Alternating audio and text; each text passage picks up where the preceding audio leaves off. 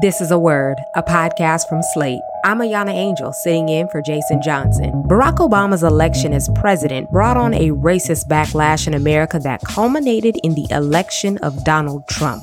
But prize winning journalist Wesley Lowery wants more focus on how and why racist rhetoric reaches beyond politics and sparks real life violence against people of color.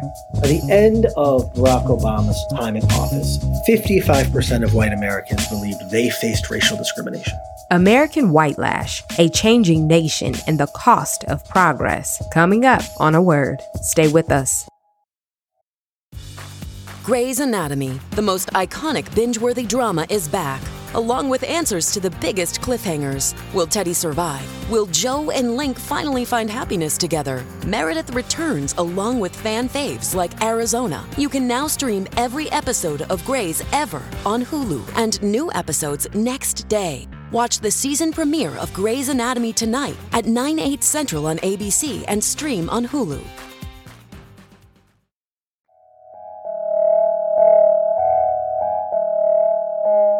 Welcome to A Word, a podcast about race in politics and everything else. I'm Ahyiana Angel sitting in for Jason Johnson. It's hard to imagine now, but a few serious people once believed the election of America's first black president meant the country was post racial, that Barack Obama symbolized the end of inequality and open racism. Of course, almost everyone understands now that the idea was garbage, and that, if anything, Obama's election reinvigorated a particularly poisonous kind of racism that has degraded our politics and made racist violence more common.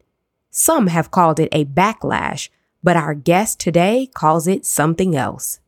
Wesley Lowery has been on the front lines of documenting this political moment winning a Pulitzer Prize for coverage of race and policing. His new book is American Whitelash, A Changing Nation and the Cost of Progress. Lowery is also the incoming executive editor of the Investigative Reporting Workshop at American University, as well as an associate professor of investigative journalism there. Wesley Lowery, welcome to A Word. Thanks for having me. So, Wesley, you state in the beginning of this book that race is a fiction, but racism is real. What do you mean by that, and why was it important to start the book there? You know, it may feel simple or elementary, but I just think in this time of such elevated grievance and division in our public discourse, it's really important to be specific about definition. So when we talk about race, I think it's very important for us, especially in a context where this book actually writes and talks about white supremacists, like people who are avowed, who want a race war, who but it's really important to clarify that when I'm talking about race, I'm talking about a social construct. There are not biological races. And there are people who would preach that there are. And so I think it's important to draw that distinction. One of the reasons I think that's important is that if it's biological, if it's built in, well, then there's nothing we can really do about it, right? It's irreconcilable. But that's not what we're talking about, right? So if we're talking about the issues of whiteness, right? Well, that's a social construct. If it's a thing that we've created, that means we can undo parts of it. Versus if it's actually about biology, well, then there's nothing we can do. And so for me, I just feel like that distinction, however subtle, is really important. Like I said, especially in a context when I'm writing about people who are literally avowed white supremacists who believe there are black people, there are white people, there should be a race war, X, Y. I, I think we just have to draw those distinctions. Your book looks at the Trump years, but also on what was happening during the Obama administration. Why was it important to look at both of these periods and what was the difference between how violent racists asserted themselves in each era? Well, I think that there's a few things. The first is that we can have a presentism in our public conversation and our dialogue where like everything happening now is unprecedented. It's never happened before. And I think we all know that the world is hyper complicated. History doesn't divide into these clean, like, before this date, this was true, and then after this was true. Like, it doesn't quite work that way.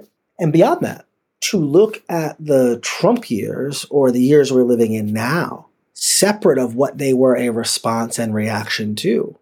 Would it make a lot of sense, right? In the same way that it doesn't make a lot of sense to try to understand why Barack Obama is elected if you can't understand the historic unpopularity of George W. Bush, or why you choose a senator with relative thin qualifications over, say, a senator who at the time had many more qualifications than Hillary Clinton. If you don't understand the unpopularity of the Iraq War. And so we understand that context really matters. And so you can't start the day Trump's elected without having a big sense of what has happened in the years prior to that. And in many ways, not just rhetorically, but also just very literally, Donald Trump and his movement, while they build on forces that have always been present in our politics and that were already building prior to Barack Obama, they are a clear and obvious response and reaction to Barack Obama.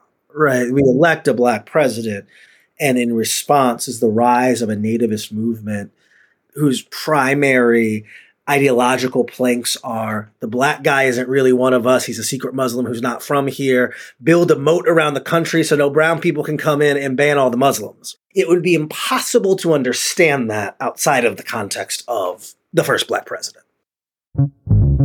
We're going to take a short break when we come back. More with journalist Wesley Lowery on his new book, American Whitelash. This is a word. Stay tuned. Dreaming of a better sleep? Tossing and turning is not your destiny. And Olly is here to help. Olly invites you to sink into sweet, sweet slumber to improve your mental and physical health and overall wellness. More than just melatonin, Olly's ingredients help you unwind your mind for a delightfully dreamy drift off. Sleep is on the way at Olly.com. That's O L L Y.com. You're listening to A Word. Today, we're talking about the book American Whitelash with author and Pulitzer Prize winning journalist Wesley Lowery. You focus on six incidents where political racism actually resulted in violence. Tell us about one of those incidents and why you structured the book this way. A big goal of this project was if I was going to be writing about an era of increased racialized violence, it was important to capture the stories and experiences of the people who were the victims of that. And so, what I look at through these different anecdotes are different types of people who face this violence immigrants, Black Americans, Jewish Americans, uh, Sikhs, and Muslim Americans, right? It is very important to understand like the distinct and unique histories, say, of anti-blackness or anti-Semitism or xenophobia, right? But if we're going to look at white supremacy, right, and white supremacist terror, it's important to understand the intersections of all of those things. That the Tree of Life massacre in Pittsburgh, in which Jewish Americans are, are murdered, is unquestionably an act of anti Semitism. And also, the reason that shooter went to that synagogue is because that synagogue was helping resettle refugees. It was also an act of xenophobia. And, and so it takes nothing away from our understanding of anti Semitism. In fact, it enhances our understanding of anti Semitism to understand the link between those things. That when Dylann Roof walks into Mother Emanuel Church in Charleston, or the shooter walks into the top supermarket in Buffalo, those shooters just as likely would have walked into a synagogue or a mosque, would have driven to the border and massacred immigrants. And so that's not to say we should not understand it as anti black racism or anti black violence but it is not solely and specifically that. And so for me, I, I thought that there was some utility in placing all of these things in concert with each other to help us understand this bigger, broader thing that's happening. That all of these are acts of violence in defense of whiteness, right? This idea of there being white Americans who have a unique claim, you know, who now feel aggrieved, right? And these are attacks against people who, by their very nature and essence, threaten that whiteness, right? And they threaten it because they are Jewish, or they threaten it because they are immigrants, or because they are black, but there's a similarity. I think the second thing I wanted to do was capture and get at the sense of how our mainstream political rhetoric plays into these moments. We know about the sociology of prejudice. We understand and know that when you dehumanize a set of people, other people stop treating those people as humans. and so I start the book with the death of Marcelo Lucero, who's an Ecuadorian immigrant who lives in Long Island. And, and he dies, he's murdered within days of Barack Obama's election. The conditions that lead to Marcelo Lucero's death are in place long prior to Barack Obama taking office. But he lived in a place where there had been significant immigration, significant demographic change, significant white grievance and scare and in which local political officials used immigrants as scapegoats for everything. If you have a problem, it's the immigrants' fault. And this got to the point where immigrants had been so demonized and dehumanized in the local community that high schoolers would go out on the weekends and look for immigrants to beat up. And that is how Marcelo Lucero gets murdered. Is he is walking down the street on a Friday night and a gang of high school students show up and beat him up and stab him. This is why our political rhetoric matters. This is why when we have people who are in the 55% or people who are in the nativist movement, why what they say and how they operate matters. Because all it takes is for either one person to take the things they say literally or for in totality the symphony of dehumanization to seep in to our collective societal bloodstream. Well, now this is how we think about trans people. Now this is how we think about immigrants. Now this is how we, and if we can do that, and if that's what that looks like, we end up with people losing their lives. So, Wesley, arguably your origin story as a national figure in this kind of journalism begins in Ferguson, Missouri, covering the aftermath of Michael Brown's death. For folks who are unfamiliar with your story, tell us a bit about how you ended up in Ferguson and how that impacted your work moving forward. So, I was at the time a political reporter at the Washington Post. I was covering Congress and and national politics, not specifically issues of race, but I did often do stuff that was about race and justice. And I happened to have a bag packed and so when Michael Brown was killed in Ferguson, I was the reporter who raised my hand and was sent out there. And I ended up spending several months on the ground uh, doing that work. And then several years following that, covering issues of race and justice, specifically around issues of race and policing and data and policing. And I, you know, spent what ended up being the end of the Obama years in the Obama administration writing about this emergent movement to combat uh, vestiges of American white supremacy and to combat issues of systemic and structural racism. And as the Obama years give way to the Trump years, I found myself thinking a lot about what is my role as a journalist who writes about these issues? How do I navigate that? How do I think about that?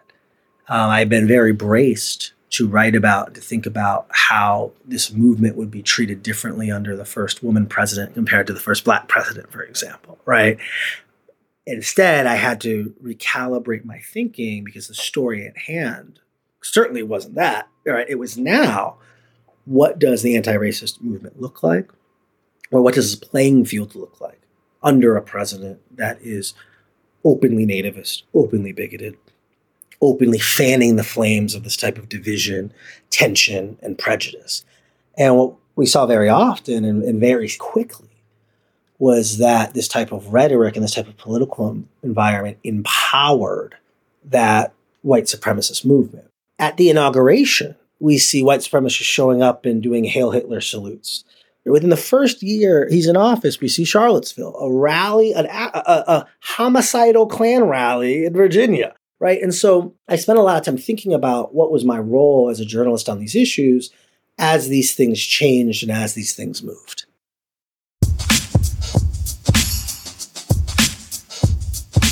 We're going to take a short break. When we come back, more about the book American Whitelash with author Wesley Lowery. This is a word. Stay tuned. For the ones who work hard to ensure their crew can always go the extra mile, and the ones who get in early so everyone can go home on time. There's Grainger, offering professional grade supplies backed by product experts so you can quickly and easily find what you need. Plus, you can count on access to a committed team ready to go the extra mile for you. Call, clickgrainger.com, or just stop by. Grainger, for the ones who get it done.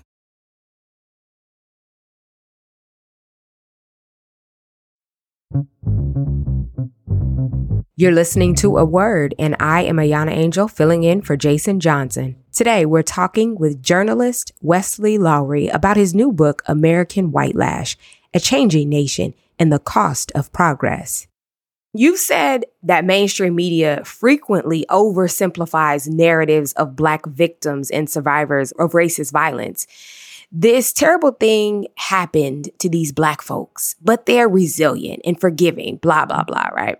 In a recent interview about your book, you talked about a black woman in Buffalo who had a very different response to the racist massacre there.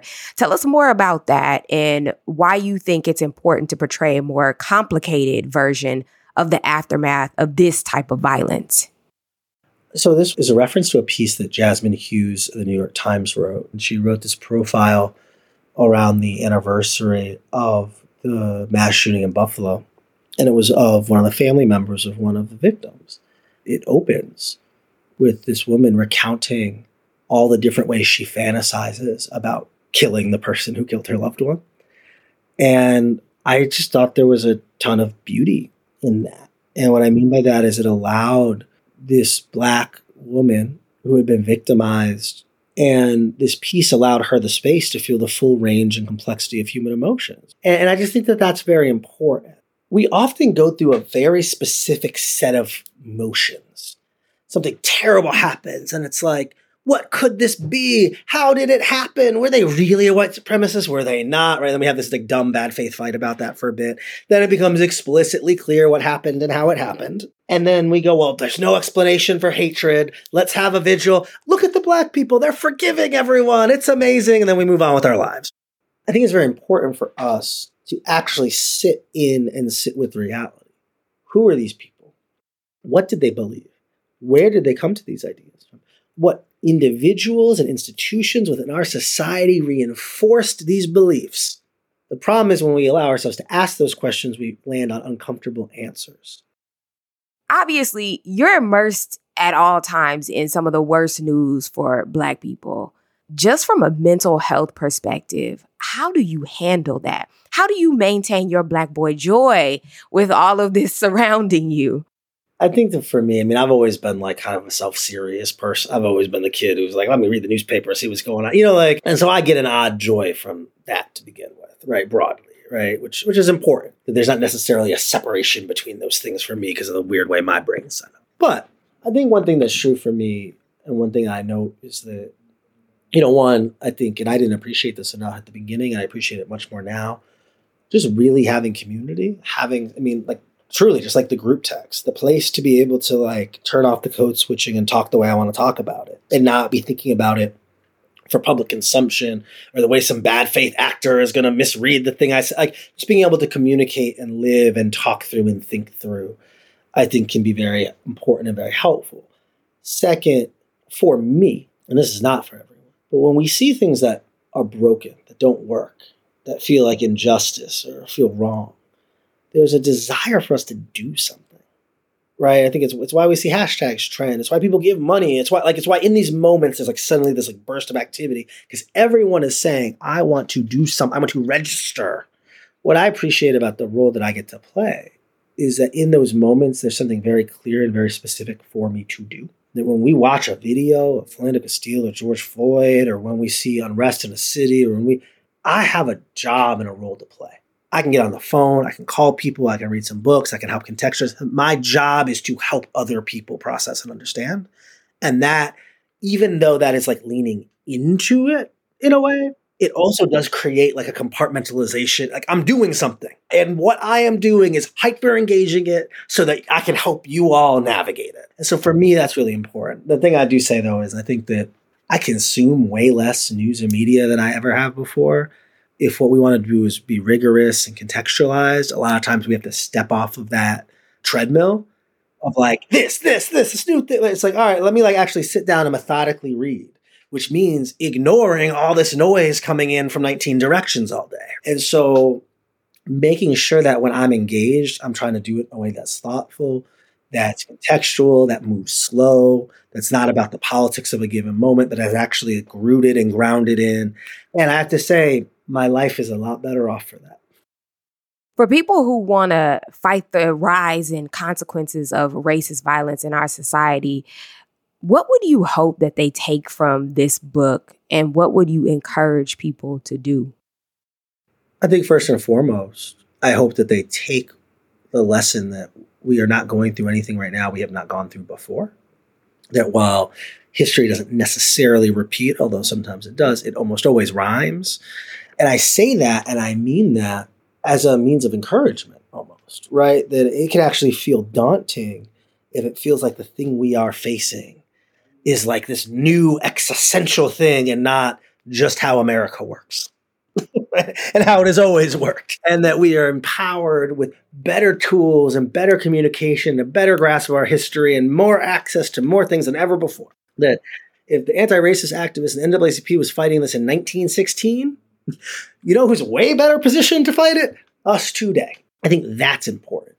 I think secondarily, the sense that these are not isolated, inexplainable, inexplicable occurrences that this all fits into a bigger reality of things that are happening. And I think understanding that context potentially then helps us redress and address that reality. And then third, I just think that especially the time when we are seeing our educators come under attack, we're seeing books be burned and, and banned, when our own history is under full frontal assault by nativist partisans, I think it's extremely important for us to defend it. At a time like this, simply telling the truth in public is an act of activism. It's a radical act.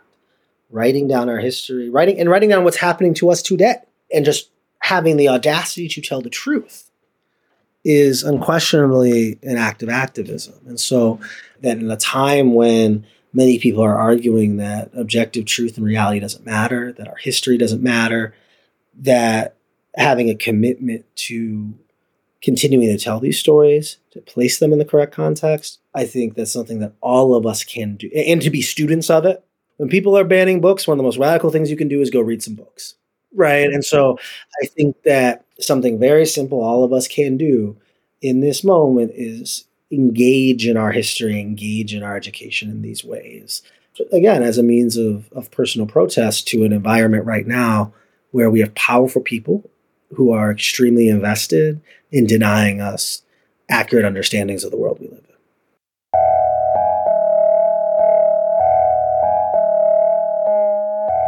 Wesley Lowery is a Pulitzer Prize winning journalist and an author. His latest book is American Whitelash A Changing Nation and the Cost of Progress. Thank you, Wesley, for joining us today on A Word. Of course, thank you anytime. And that's a word for this week. The show's email address is a word at slate.com. This episode was produced by Ahyiana Angel. Ben Richmond is Slate's Senior Director of Podcast Operations. Alicia Montgomery is the Vice President of Slate Audio. Our theme music was produced by Don Will. I'm Ahyiana Angel. Tune in next week for a word.